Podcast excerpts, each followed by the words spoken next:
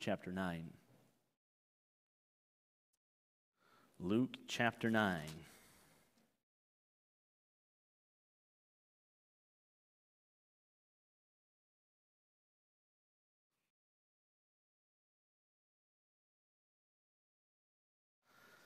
Luke chapter 9. Let me ask you this question Have you ever hesitated? Have you ever hesitated? Have you ever been driving your car and you see an opportunity to get into traffic? You let your foot off the brake and begin to move it over to the accelerator, and then you think, oh no, I can't make it, and your foot hits the brake again. And you're like, oh, maybe I still can, and your foot comes off the brake again. Nope, foot on the brake again. Nobody in the world knows what you're seeing or what you're thinking. All they see is your car ridiculously jerking back and forth. I've been there, it's humiliating, especially when your wife is sitting next to you saying, What are you doing? Hesitation. Hesitation. Perhaps you've heard the saying, He who hesitates is lost. He who hesitates is lost. Hesitations happen all the time. All the time. We hesitate in traffic. We think we can make it, and then we think we can, and we're constantly hesitating. We hesitate at work. We hesitate with our kids. Often. We hesitate with our spouse. Uh, maybe some of you ladies have hesitated in cooking. Maybe I should put this in here, maybe I shouldn't. And you begin to hesitate just a little bit, just a little bit of hesitation. We hesitate with our mail. Should I throw this away or not? Anybody else in that? File 13 is a hesitation file. I'm not sure if I should put this in the garbage. I might need it, I might not. If it's a bill, please don't throw that away. You need to pay your bills. We hesitate to send that encouraging text message. I don't know if I should send it. I don't know if it's going to come across the wrong way. We hesitate a little bit. Sometimes we hesitate at church. Watch people as they come in. They hit that back door and they go, oh, where should I sit? Maybe, maybe there's nowhere to sit, and so they turn around. We hesitate at church. We hesitate socially. We hesitate all of the time. All of us do. All of us has different hesitations. All of us do different things. All of us hesitate in all kinds of different areas of our lives. The original definition of hesitate comes from a Latin word that means stuck fast. Stuck fast, left undecided. Stuck fast or left undecided. You're so stuck in something that you cannot decide. There are all kinds of reasons why we might hesitate. There are all kinds of reasons why we might just be stuck fast and left undecided. First of all, I think of fear. How many of you have hesitated because of fear? Anybody? I have. Absolutely, I have. I can just imagine the men and women of our armed forces having moments where they are frozen with fear, hence hesitating. Picture this with me you're huddled in a landing craft headed to the shores of Normandy. Bullets are hitting the side of the landing craft. Then the landing craft begins to scrape sand. And that ramp opens up. And all you see is guns blazing. Listen, you would be a normal human being if you hesitated with fear in that moment. But listen, if you hesitate for too long, if you hesitate for too long in that moment and you are frozen with fear, it will mean certain death. I Had to get cover very quickly. So maybe it's fear. Number two, maybe you're just indecisive. You're just indecisive. Sometimes we just have two options in front of us, and honestly, we just can't seem to choose. We love them both, or we th- want them both, or we think they're both very important or wonderful options. We just can't choose. We're indecisive. So instead of choosing one, we just go undecided. And we're stuck fast between the two. Number three, maybe it's a lack of concern. Maybe you just don't care.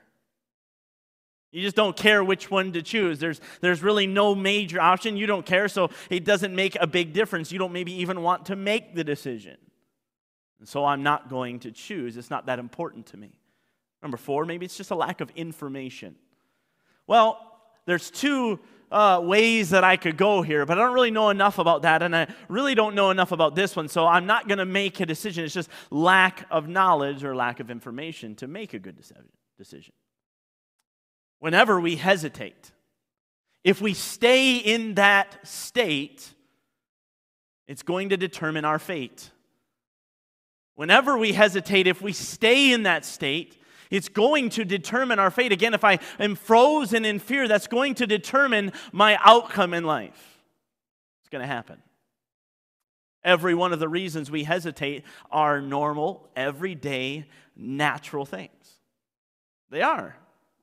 We all feel fear, every one of us and to certain extents or the other. I was talking to other pe- some people the other day. We were talking about birds and snakes and how every there's certain people that just cannot stand a bird around them. Cracks me up. That, that's hilarious to me. Other people can't stand snakes. Listen, I don't. I, I can't think of any fears like that that that scare me to death. But having my children run out into traffic, as we talked about last week, that scares me. We all have fear. Every once in a while, we're all indecisive.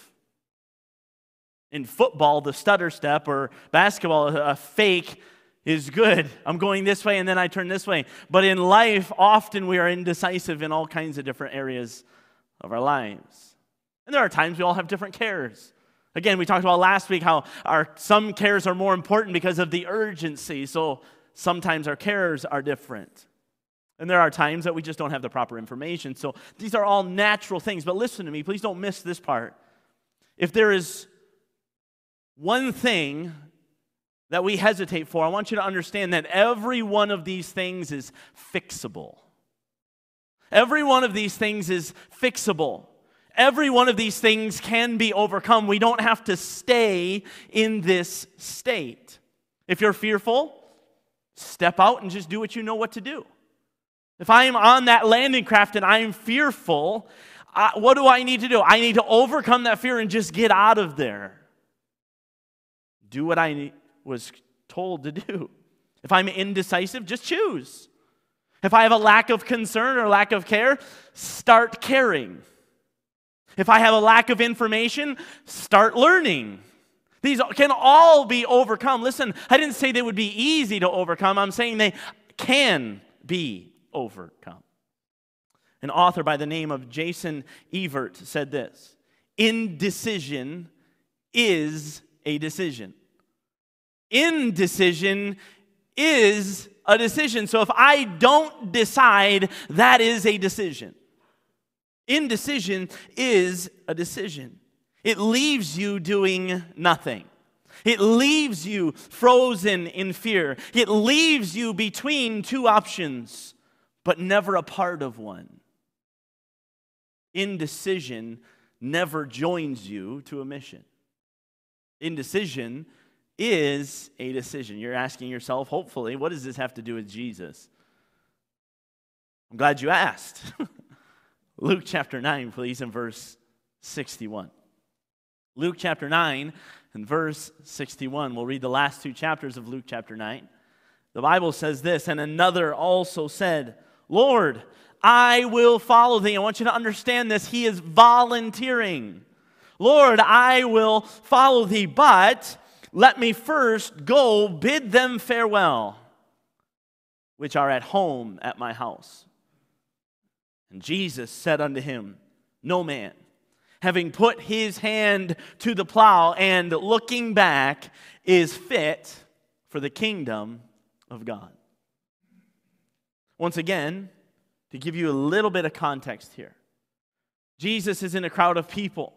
They have just done some amazing things. Jesus, his disciples, done some awesome things. Go back to Luke chapter 9, verse 1. You can read all the way down through the whole chapter and see what God is doing, what Jesus does, and how he encourages them in the cost of discipleship. Discipleship is going to cost you something. If you will follow me, you must take up your cross daily and follow me, you must first deny yourself and then take up your cross and follow me. And he begins to delve further and further. And now Jesus has a group of people around him, and one man comes up to him and says, Jesus, I'll follow you wherever you go. Jesus quickly gives him a lesson that this is not going to be a comfortable, easy position. Jesus then turns to another and asks him, Will you follow me? The man asks to go bury his father first. Jesus coldly and insensitively shows him the weight and the urgency of the mission. And now we see the third man. This third man comes to Jesus, comes up to him, and says, I will follow thee. And in somewhat of a middle ground between the first two, he says, I will follow thee. I'm going to follow. You don't have to ask me. I will follow you, but let me first go home and say goodbye to my family. Now, let me ask you a question Is it wrong to go home and say goodbye to your family? You got you to help me out here this morning, all right? It's fun to be up here all by yourself talking to people. Trust me, it's a blast. But it's way more fun if you will answer, all right? If you'll be engaged in this. Was it wrong for him to want to go home and tell his family goodbye? Absolutely not. Absolutely not. It wasn't that big of a deal. The problem, however, is defined by the answer that Jesus gives. I want you to understand something this morning. Jesus can see your heart. As much as you want to tell me something, as much as you want to tell the pastor how wonderful of a person you are and how great you've got it and how much you love Jesus, listen, I can't see your heart. Jesus can't. And here Jesus sees the heart of this man, and look what he says. Jesus said unto him, No man, having put his hand to the plow and looking back, is fit for the kingdom of God. Jesus knows something about this man. He knows that looking back will cost him a great deal. Looking back will keep him from fulfilling his mission. Now, I grew up on a farm, working on a farm. And one of the one things that I was taught in everything that we did was straight lines are important.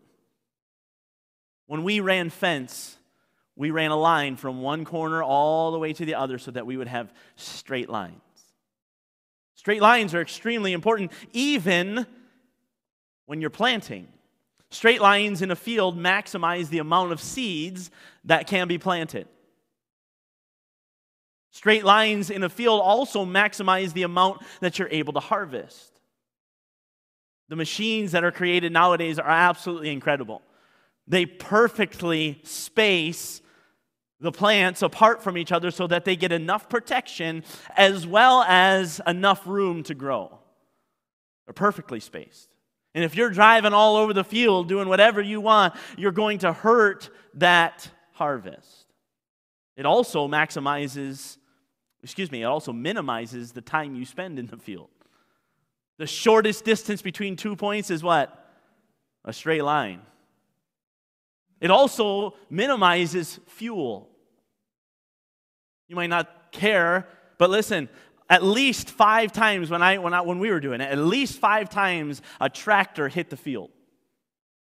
So if the first guy does not do straight lines, then every guy after them has to waste that much time and that much fuel. It's important to have straight lines. What is the best way to ensure that you're going to have straight lines? I guarantee we did not do this. We did not run a line every row. You may do that in your garden, but that's not feasible in a 400 acre field. So, what do you do? First of all, you never look backwards. You don't look backwards. You don't look to the left hand and you don't look to the right hand. What do you do? You pick a spot and you drive right to that spot. On every tractor that I've ever driven, there's this little emblem that sticks up. And you put that on the spot that you want to go, and you never leave it. And guess what? Every single time you'll have straight lines. If you focus on that one spot. The point Jesus is trying to make here is that when you are stuck between two options, you will never accomplish anything for God. So if I'm driving a tractor and I want to hit that spot and that spot, I'm never going to get to either one of them unless I choose one. I've got to choose. From Jesus' answer here, it seems that this man was probably still really attached to his family. Perhaps he would have gone home to say goodbye to his family and in a moment changed his mind. Maybe his mom would have talked him out of it. I don't know. We don't know. Perhaps when he hugged his mom for the last time, he wouldn't be able to handle the thought of never seeing her again. Or just not seeing her for a long time, and so he would just stay home. So fitting that we're celebrating Remembrance Day. Because listen, our soldiers did just this. Our soldiers would come home and wrap their arms around mom and kiss, kiss her goodbye, maybe for the last time.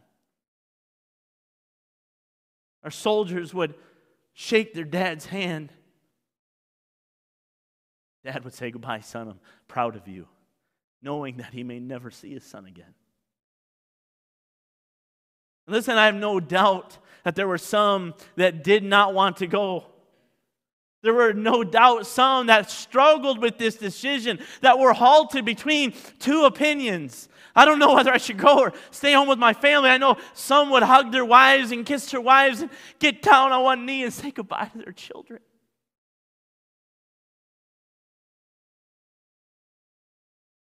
They had to. They gave their lives. They gave their lives to get on a bus that would take them to a base, that would put them on an aircraft, that would send them to the shore, that would put them on a boat and eventually on a landing craft. And there they are with the ramp opening, staring life or death in the face. No doubt thinking about their families. They gave their lives for their families. They gave their lives for us so that we could have freedom. They gave their lives, listen, please don't miss this, for a much higher calling than their own personal preferences, than their own personal feelings, than their own personal time of just spending it with their family. They gave their lives for a much higher calling than being able to come home and put their feet up. They gave their lives for us they say goodbye to their families, but that did not keep them. Please understand, that did not keep them from fulfilling the mission that they were called to do.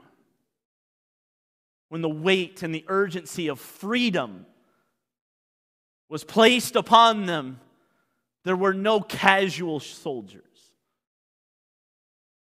Men and women died for a cause so much greater than themselves. Listen, Jesus is getting to the point of the heart. Jesus is calling this man, listen, I know your heart. I can see what you're struggling with. I know you want to spend time with your family. I know you want to follow me, but you need to choose. Please understand this morning that we cannot follow Jesus if we hesitate. If we are constantly between two opinions, we cannot follow Jesus. The Bible is littered with examples of this. Let me give you a few. Moses asked the people of Israel after they had made a golden calf, he said this Who is on the Lord's side? Let him come unto me. I can imagine him grinding up that golden calf into powder, casting it on the water, and standing up in front of everybody and saying, Who is on the Lord's side? It's time to choose. If you know the story, the only people who came over were the Levites, one tribe out of 12. Joshua demanded the people of Israel, he said, And if it seem evil unto you to serve the Lord, choose you this day whom ye will serve. Choose you this day whether the gods which your fathers served, which were on the other side of the flood, or the gods of the Amorites, in whose land ye dwell. But as for me and my house, we will serve the Lord. David asked the question to the soldiers of Israel. When Goliath defied the Lord, he said this Is there not a cause? Are you going to stay here in fear? Are you going to worry about that giant out there who might look bigger than you? Listen, I have the Lord. Is there not a cause? Elijah asked the people of Israel, How long halt ye between two opinions? If the Lord be God, follow him. If it Baal, then follow him. And the people answered him not a word, blank stares. Jesus was extremely clear about this situation when he said this No man can serve two masters. For either he will hate the one and love the other, or else he will hold to the one and despise the other. Ye cannot serve God and mammon. Paul addresses it in his instruction to Timothy No man that warreth entangleth himself in the affairs of this life, that he may please him who hath chosen him to be a soldier. James pulls no punches when he says, A double minded man is unstable in all his ways. And God finishes the thought process with how this indecision makes him feel in Revelation. He says, I know thy works, that thou art neither cold nor hot. I would thou wert cold or hot. So then, because thou art lukewarm and neither cold nor hot, I will spew thee out of my mouth. And listen, I could spend hours here of example after example after example after example after example of people who had to make a choice, who had to make a decision. Listen, if this man would have gone home and said goodbye to his family and stayed there, he probably would have forgotten the promise that he had made to Jesus I will follow you. Our Canadian culture is full of casual Christianity. Most of us just want to be part time Christians. We only want to follow Jesus part time. Listen, that's not following Jesus. You either follow Jesus or you don't.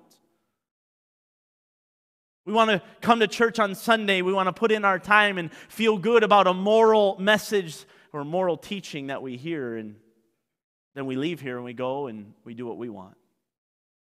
We do the things that we want for the rest of the week. Oh, and when something bad happens, sure, we'll ask God for his help and we'll beg him for his mercy. And hey, God, we can't handle this. Listen, the rest of the time, we've got it. The rest of the time, we're good. The rest of the time, we're just casual staff. We're all wrapped up in the luxuries that we have that we forget who God is. Listen, when I look at videos like this, and I had the opportunity to pick the video this year, I looked through video after video after video after video of men and women giving their lives in treacherous geography. And I look at my life, and literally, this is where I was sitting. I was sitting on my couch with my feet up on a computer with internet makes me ill. I've forgotten. That's why the poppy is so important. We will never forget.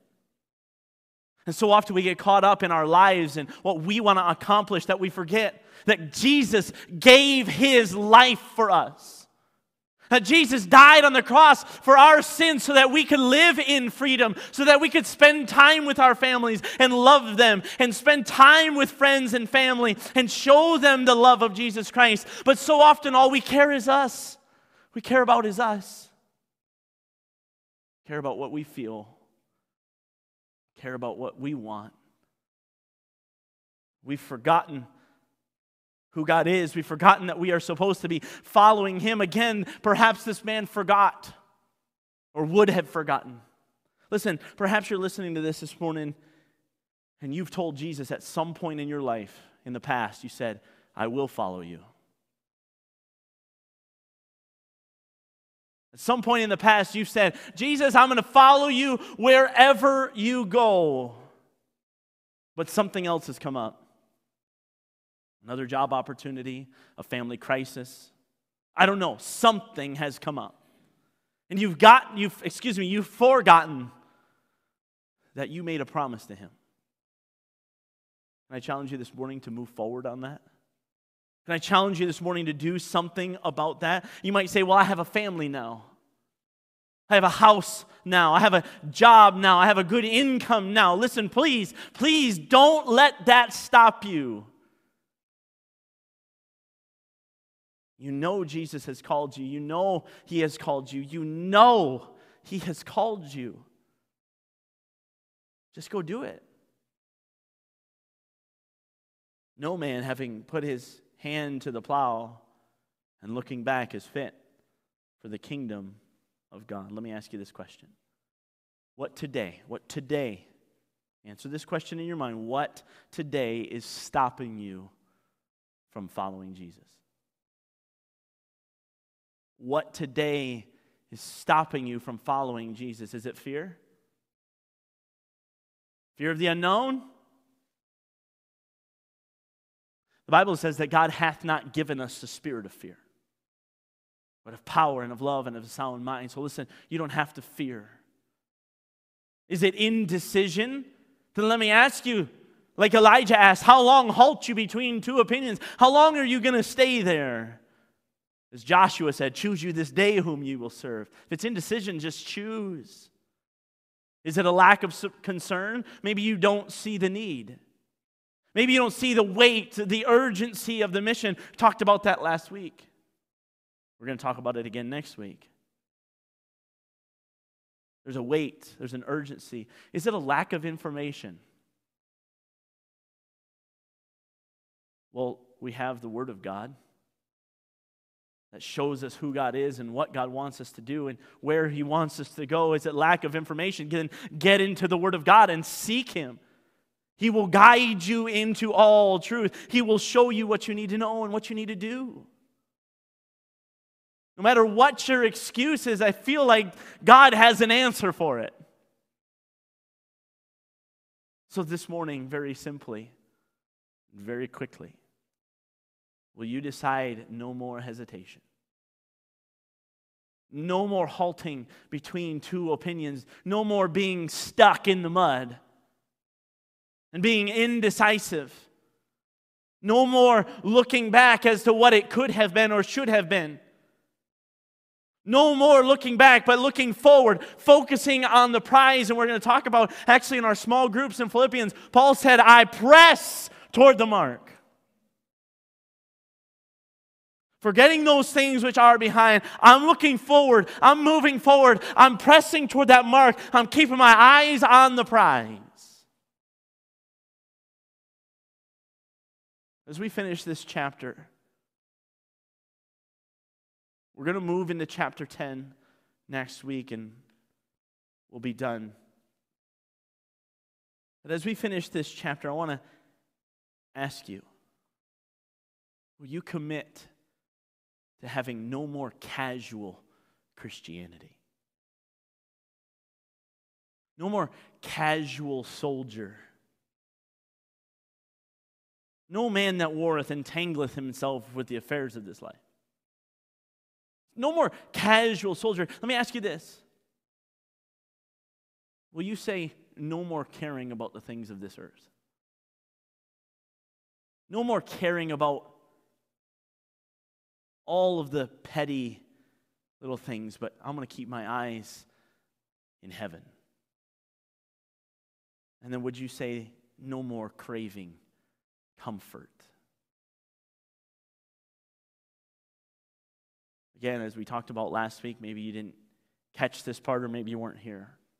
But that doesn't mean you have to get rid of your children, as much fun as that would be.